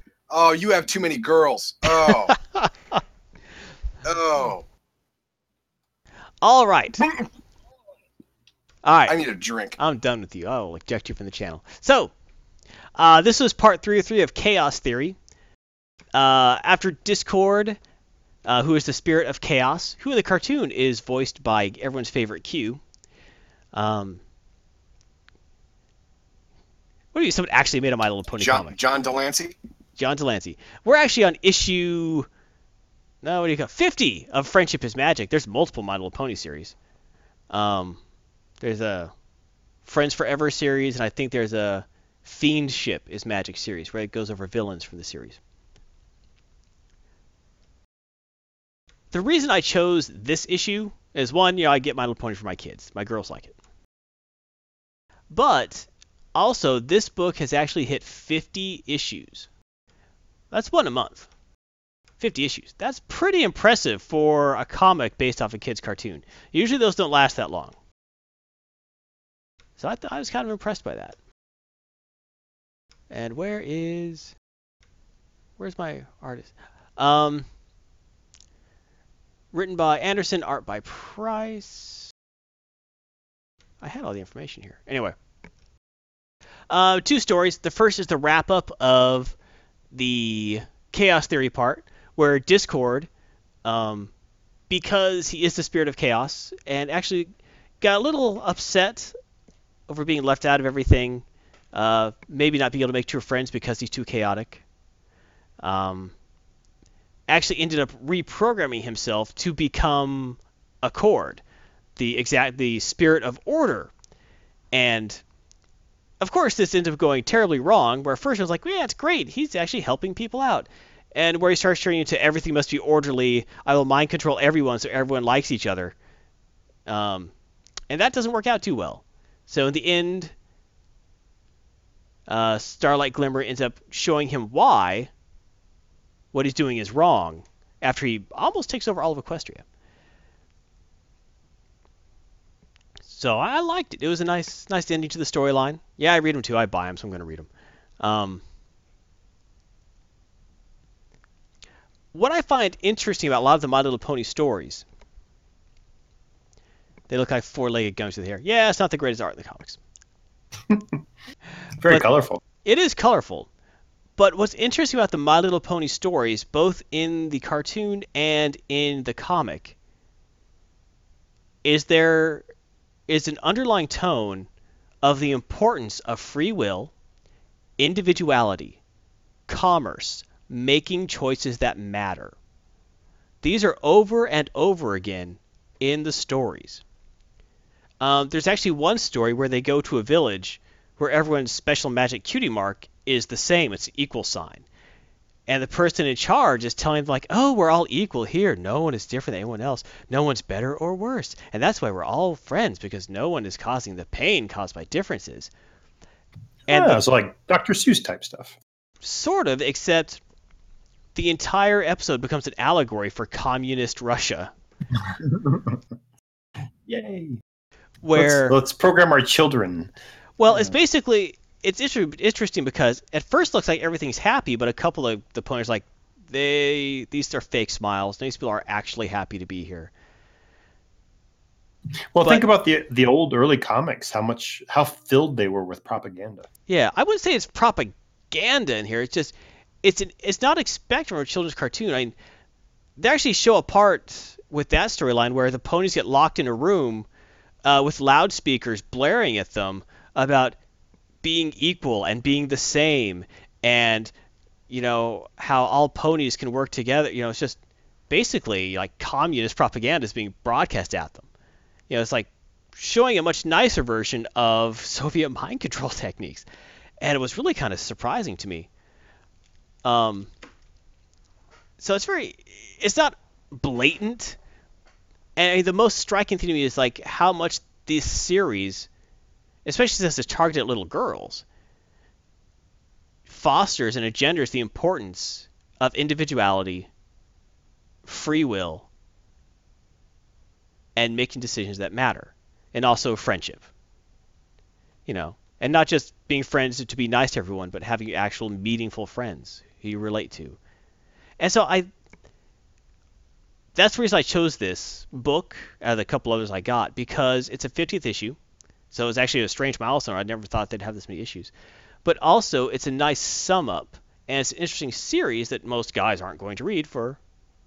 And if you want to see Authority and Stormwatch, is that they turn their villains and collaborates as series go on. That's a fair choice. The only thing I didn't like about the Authority series, but that is true that those series both had a tendency to take their... it's like the old saying, what's the greatest way to defeat a foe? To make him your friend. And they do that throughout the series. Not always. Some of their foes are irredeemable. But most of them, they become friends. But the Authority bothered me in that the Authority came out and was like issue 3 or 4... basically came and said, hey, you people are too dumb to govern yourselves. We're the Authority now. We're in charge. And that really bothered me because they took away freedom of choice, and they thought it was okay. I stopped reading it at that point. But anyway, for this issue, I'm not big on the art. I mean, honestly, the art could be a lot better, but it's serviceable. Like I said, it's aimed at little girls, not 40-year-old men. No matter what the bronies might tell you, it is not aimed at 40-year-old men. They need to get over it. Not huge in the art.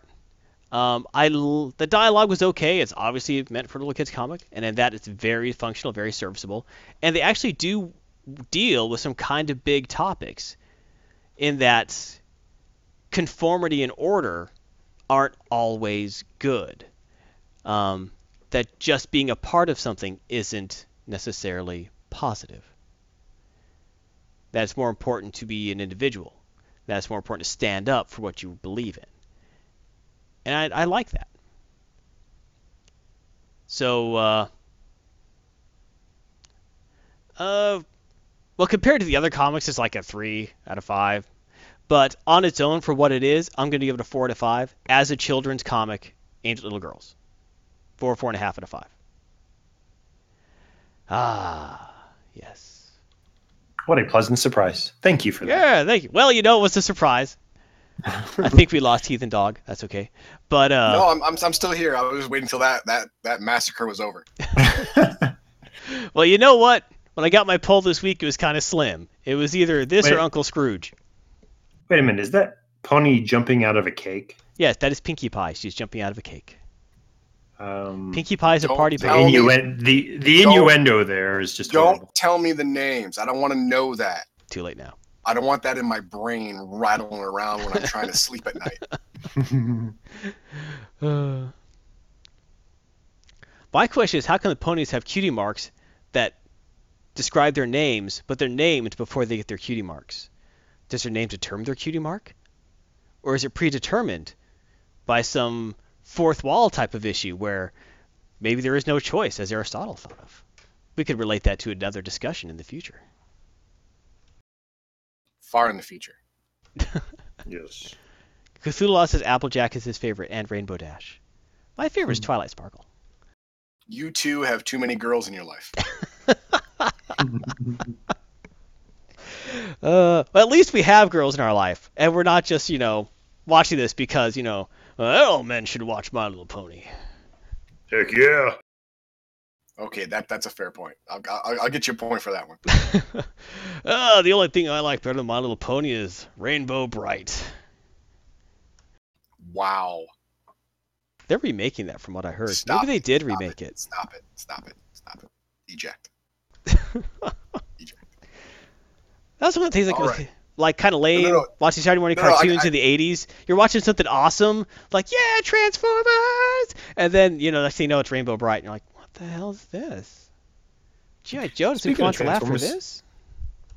That new Transformers trailer looks pretty good. I have no faith in any Transformers movie anymore. I just don't. No faith at all. They actually have Anthony Hopkins in this one. I do like him. Well, yeah, he will have a bubble of Golden Boy around him, but whenever he's off screen, it's gonna be a crap show. You know, Bob Hoskins was in the Super Mario Brothers movie. Apparently, he had his kid had some gambling debts or something. The only thing I could understand about that, he needed that money bad. Are you talking about Bob Hoskins? Yeah. Well. He had gambling debts. Well, actually, if you ever read the backstory of the Super Mario Brothers movie, when Bob Hoskins signed on for that movie, he read the script and, all right, that's all right, sure. And his kids loved Super Mario Brothers, like, all right, sure. And then when he showed up to film, the script was 100% different. Not a single line was the same. But he'd already signed up. He's like, how much you paying me? All right, I'm still here. You know, that shooting, that movie, even the shooting was so bad, the actors were continually drunk. Like, almost the entire movie, every actor was drunk almost the entire time.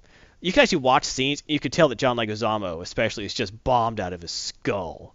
You know, yeah, him and Bob Hoskins just get drunk as skunks because the script would change daily. Instead of even bother learning their lines, they would just show up drunk and, because booze was free on set, so they would just drink and say whatever they were supposed to, and just they knew it was bad. They knew it was bad. Anyway, awesome. For RNG, was there anything you guys want to talk about? Break into? Yes, I do. I have a giant spike to ram through your happiness. Oh, he's the dragon of My Little Pony. Spike? Yes. I told you to not tell me things like that. You're the one bringing up the characters, not me. Yeah. Shut up. I was talking about an actual railroad spike. Oh, well, you didn't specify. Through your happiness. Go ahead. Okay, this one is about Fukushima. Remember that? Yeah. Coming up on 6 years ago, there was an earthquake and tsunami that opened up a hole in the power plant in Fukushima province. Yeah, that was lame. Yes, it was very lame. And I read something today. I'm looking at it right now. It's from CNET. And apparently Fukushima number 1 power plant has reached off-the-chart radiation levels because molten core material is leaking out of the containment area. Now, I thought, wow, this has got to be super great. Let's read on. And the reading is 530 sieverts. Now a sievert. Whoa! 530 sieverts? Yeah. Yeah, I work in radiation. Yeah, I know. Hang on. For all of us who don't know what a sievert is, Rick, I'm going to pose you a question. How many sieverts can your body absorb until you are irrevocably going to die? 1,000,000. -8. Ooh. If you're exposed to 8 sieverts of radiation, of ionizing radiation, there is no hope for you. There's no treatment. You're going to die. So it's safe to say their janitorial staff, they're probably not going to make it. Well, no. They've already quarantined the area. No one's actually been exposed to that level. But at the rupture, at the break, it's 530 sieverts of ionizing radiation. Is there going to be a meltdown? Is there going to be China syndrome? No. It's not going to do that. But molten core material that's already melted down, is seeping out of the containment, and it's getting into the ground and then into the water. They should probably design it so it doesn't do that. Well, they should have designed it so it could handle a tsunami and a earthquake, because you're in a country that gets both very frequently. Mm-hmm. You'd think, but no. And after that, it was just all downhill. So this is March. March of this year will be 6 years since this happened. Now, if this radiation that's already gotten into the ocean is now reaching other parts of the world, like across the planet. This level of radiation leak is so bad, no one can go in and fix it. Because at 530 sieverts per hour, you divide that by 8. That's how many fractions of an hour someone can stand there and not be a death sentence, a complete 100% death sentence. That's not enough time to do anything. So they can't do anything about it. Nothing. It's going to keep leaking this much until it either all leaks out or they drop a giant dome from orbit or some crap. I don't know, some super science bull crap.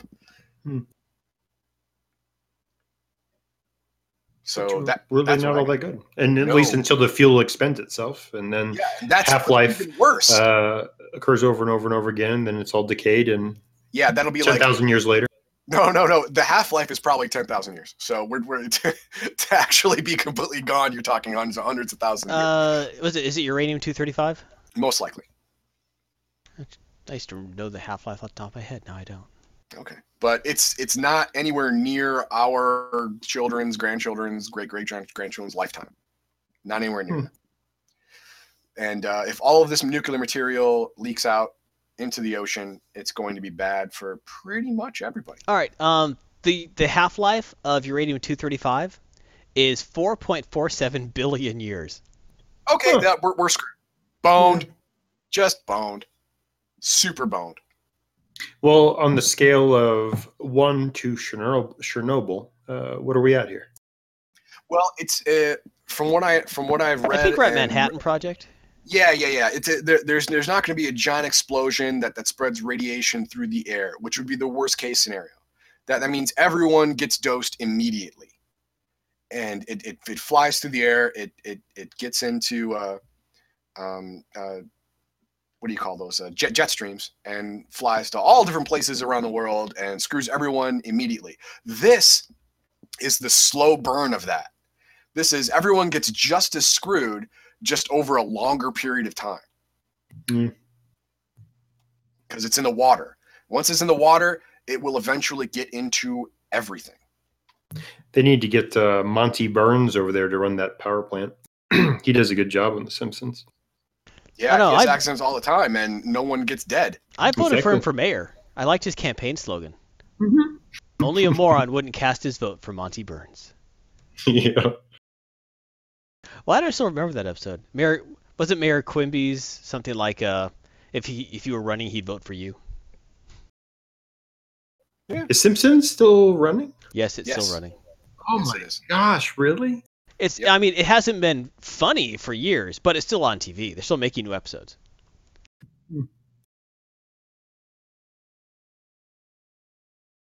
So that's my RNG. How is that RNG? That's not fun. It's random number. That was the random number today was Black Cloud of Death. Hey, when you're the dungeon master and you roll that crap, you re-roll. They can't see anyway because the screen's up. Well, you know what? Everyone can see this, all right? The Dungeon Master screen fell down, and you saw the, Fukushima number one is leaking. Oh, you saw that roll. You know what? Neo Tokyo ain't going to happen on its own. You got to push that stuff along. Just saying. That's an Akira reference. Thank you. Yes. Rick, bring us up, man. You got something that's upbeat. I do. The best website ever in existence. Arpioda? Wow. No, actually. Right. I would not claim mine is. That's the second best. So it's been ages since I've done tabletop gaming, and I've always wanted to have a resurgence and go back to it, but I never have. But in the time, I think I discovered this website, maybe 10 years ago. It's utterly an amazing website. Have you guys been to davesmapper.com? No. I've heard of Incarnate, but not Dave's Mapper. Yeah, go to davesmapper.com. Do it right now. I demand this. Already had it. Do it. And right there, map size, crank that puppy up. It can go upwards to 25 tiles by 25 tiles. So what basically what Dave's Mapper is, it's a whole bunch of artists that contribute to this project. And when I started following this website probably 10 years ago, there was probably one quarter of the artists at that time. So it was an older site than even 10 years ago. But you can turn these tiles. You can turn off particular artists. You can save particular tiles to your favorites. You can print the map out. So that way you can use it on your adventures or export it to, you know, a file. You can even print it in cube format. So you can make a dice that's map and you can roll it. You can do a map style that's top down, which is the default, or you can do a one that's a cutaway side view. It's just simply a really, really cool website for making custom maps on the fly for an adventure and a tabletop role-playing game. There's certainly going to be Gygaxian, but yeah. Yeah, side view is my favorite. If you click on the very first drop-down where it says Dungeons and you click it to side view, oh, I love side view. Side view is so cool. Yeah, it definitely reminds me of old Gygax Dungeons. Even side view, because they used to build dungeons like this. I can understand why you can turn off on and off different artists, because all these some of these tiles are just radically different styles. Yeah, but if you kind of just, you know, not focus too much on that, but because you're basically describing this to people, you may actually show them the map, you know, people in your adventure. I mean, why not? Yeah, you may want to pretty it up and turn off certain tiles that you don't think are conducive for displaying to your players. But if you just have it behind your Dungeon Master screen, it doesn't matter because you're just describing it. And it's just a let's say you have a random encounter. Well, now you can have a random dungeon where they just somebody decided to go off the beaten path. And you're like, okay, you went off the beaten path. Well, I need to come up with something quick. Well, boom, random dungeon. That is cool, yeah. And you can mix and match the tiles, spin them around, move them left, move them right, up and down, and they automatically orient to be compatible with the ones next to them. That's awesome. Yeah, it's an incredibly clever site, and I just I don't know. I think it deserves to be super famous, and that's why I talked about it here on Legion of Myth. That is super cool. Cool. And we can get the word out about that. That's right. We are the ones. Have you guys heard of Incarnate? Since we're talking about D&D resources or tabletop RPG resources. I have not. All right, Incarnate. Let me shove a link at you real quick. Tra-la-la. All right, Incarnate, I-N-K-A-R-N-A-T-E, like ink, arnate. Basically is a map tool to create outdoor maps of your favorite homebrew world. Nice. We're getting the whole spectrum here. That's right. Yeah, when I heard of Dave's Mapper, it's like that, like Incarnate. Like, no, it's a totally different system. But it's actually pretty easy to use. You can actually make some really nice maps off of this. It kind of reminds me of older versions of Campaign Cartographer, but easier to use. The newer version of Campaign Cartographer I haven't used, but from what I've seen, they're pretty crazy now. With what you could do with it. But you could add objects, patterns, sculpt and paint your continents and stuff, mess with scales. So it's a really neat system, and a lot of people love it. But again, I know it's a beta. I think it's free to use, actually. Not 100%. But yeah, just another resource if you want to make outdoor maps. Yeah, it looks really high quality. I mean, there's people that do amazing resources for even like MMOs, like their PlayerOwn town. They want to draw a map of their town. Well, this would be amazing. Yep, Incarnate's great for that kind of stuff. I might actually try this. Yeah, BTMI says someone did a Southern Westeros map. Yeah, that's definitely a tool that the more time you put in it, you can actually make your worlds a lot nicer. You'll see people post of like, hey, look, this is what I made in Incarnate in 2 hours, and it's serviceable, but you see the guys who spent like days on their maps or have refined it over months, and they look incredible. You wouldn't even know that it was just made for some tool, not an actual map of a real place. Well, I'm definitely bookmarking this. Yeah, it's definitely worth looking at. Let's see, trying to think of anything exciting. Well, again, our college show liked making outdoor continental maps. Yeah, there's some guys who just really get off on that kind of stuff. I like it, but not to the point where I actually make them look decent. It's like I like playing around with it. But I respect the guys who actually have the patience, and they love building those intricate, highly detailed outdoor or even indoor maps. But let's see, other random stuff going on right now. When I get a little bit of free time, I've been playing some Star Trek Online. Going through the daily quests, and also I never completed the Future Proof story arc. Really? Yeah, I did Vorgon Conclusions and stopped there, just because I got busy doing other stuff. So I'm going back and doing those. Like I'll do my daily, do my Admiral missions, set up R&D, all that stuff, and then I'll start running the episodes I missed. So I'm having fun doing that. Why didn't you call me? You're busy. You're important. I am busy and important, but I can make time for the plebes that I like. All right, man. Next time, I usually do it at it's after 10 o'clock at night usually when I jump on. I'm up till midnight Eastern, so there you go. All right, cool. Next time I do it, I'll hit you up. All right. But I don't want just so you know, I am almost good at playing the game, so you better look out. BT Micum on RNG season 4. Unfortunately, he went out and watched the Resident Evil movie earlier today. Oh yeah. Elgarian, you told us it wasn't the worst one. Yeah, that was my comment last week. Yeah, he didn't say it was the best one. No, it definitely was not that. It was definitely not that. I went and saw it after you said it wasn't the worst. I thought you were joking, and you were not. Well, not the worst is not the highest bar to jump over, but and I still tripped over this thing. It was bad. The first Resident Evil. Oh, BT Micah says it is the worst one. Oh. No, it says it was not. No, he says it was not the worst one. Okay, it was not. All right. It wasn't even the second worst. You're right. Not even the second worst. That's exactly what Elgarian was saying. But there's been but there's been 18 of them, so that's still not good praise. I mean, if you count all the animated ones, it's still not good praise. Yeah, I think that if you count the animated ones, there are 8 of them. Because there's 6 live action. I think there's 2 animated ones. Are there really correct? 2 animated ones? I thought there was at least 3. I didn't know there were any animated ones. Well, there's definitely at least 2. I looked it up when I was trying to figure out what the count was. But yeah, there could be 3. That's a lot of Resident Evil movies.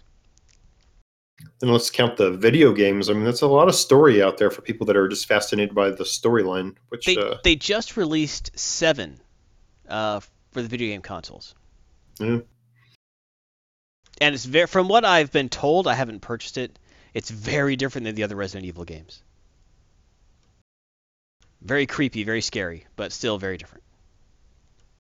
Yes, Cthulhu, the animated Resident Evil ones are seemingly CGI. I don't know if they actually are, but they skirt that uncanny valley that I was talking about earlier that I don't like.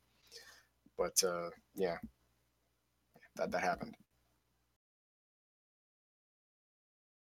Yep. I do own Resident Evil 1, 2, and 3. I need to find a way to stream my dang consoles. That's what I need to do. Well, I have... all the movies except for the one that just came out. I have all the movies on my Plex server. Why?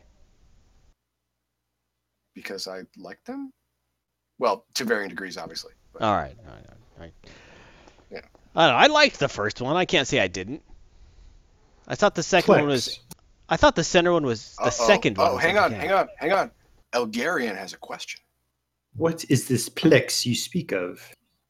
Oh, Plex is a way to it's a free program to put on a computer that you put in your laundry room like I do, or in a closet or whatever. And it manages all of your TV, music, pictures, home movies, and movies. Hmm. And you can stream them to any device you own, and you can actually give people access to them so they can stream them from your computer. So they can watch as well. And there's a whole community of people. It's like, hey, I got this many movies, this many stuff. Can we stream each other? And then you hook them up with you, and they hook you up with them, and you can stream all their movies to all your devices. They can stream all your movies to their devices. So it's a way of sharing content without technically breaking any copyright laws. So you don't have to wear an eye patch when you do it? Right, exactly. You don't have to wear an eye patch when you do it. I mean, since you're not actually downloading, you don't actually exactly. You're not giving them the content. It's exactly the same as you inviting them over to watch a DVD you own. Ooh. Yes. So you know, if you bought the movie, you rip it to your computer. It doesn't go anywhere. Other people can access that virtually, but only people that you say yes to. That's the important part. Some random person can't come up and watch your movie. You have to give them permission, which is virtually the same thing as asking them into your home to watch the movie with. That's true. Yes. Hmm. So it skirts all the copyright laws, and you get to share movies with people, and they will share them with you. Like me on mine, I got over 100 movies on my Plex server, which I share with Cthulhu. And he shares his Plex with me, but that's problematic because he has the NVIDIA Shield, which he put Plex on, which has not been good for him. It's more down than up. Oh, that's too bad. Yeah, I don't recommend that.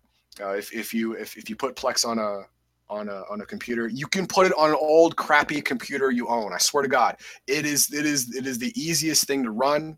If you have a Pentium 3 processor, you can run this program. I swear you can do it, and it'll work. It does not do the rendering. It doesn't do any processing.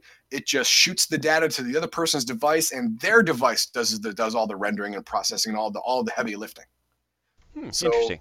Yeah, if you have an old crappy computer that's sitting in collecting dust because it can't do anything fun anymore, it can do this. All right, well, one last thing for the RNG segment. They announced a little while ago that Star Trek Discovery is delayed again. So what was originally supposed to come out at the beginning of the year has been pushed back. Actually, originally it was supposed to come out at the same time as the 50th anniversary of Star Trek. It just keeps getting pushed. You know, they didn't even have people hired for the... You know, the main cast wasn't even hired till beginning of the year. So, of course, it was pushed. It's not happening in May anymore, but lucky if it happens this year. They lost, like, another director or producer or something. I just started to get really worried about Star Trek Discovery. I really, really am. I started hopeful. And then, like, almost every news story since, like, the first month or two has been kind of disturbing. The casting, I'm good with. I like the casting, but, like, every announcement is like, oh, this director is no longer associated. This producer is no longer associated. This, it's like, wait a minute, why is this happening?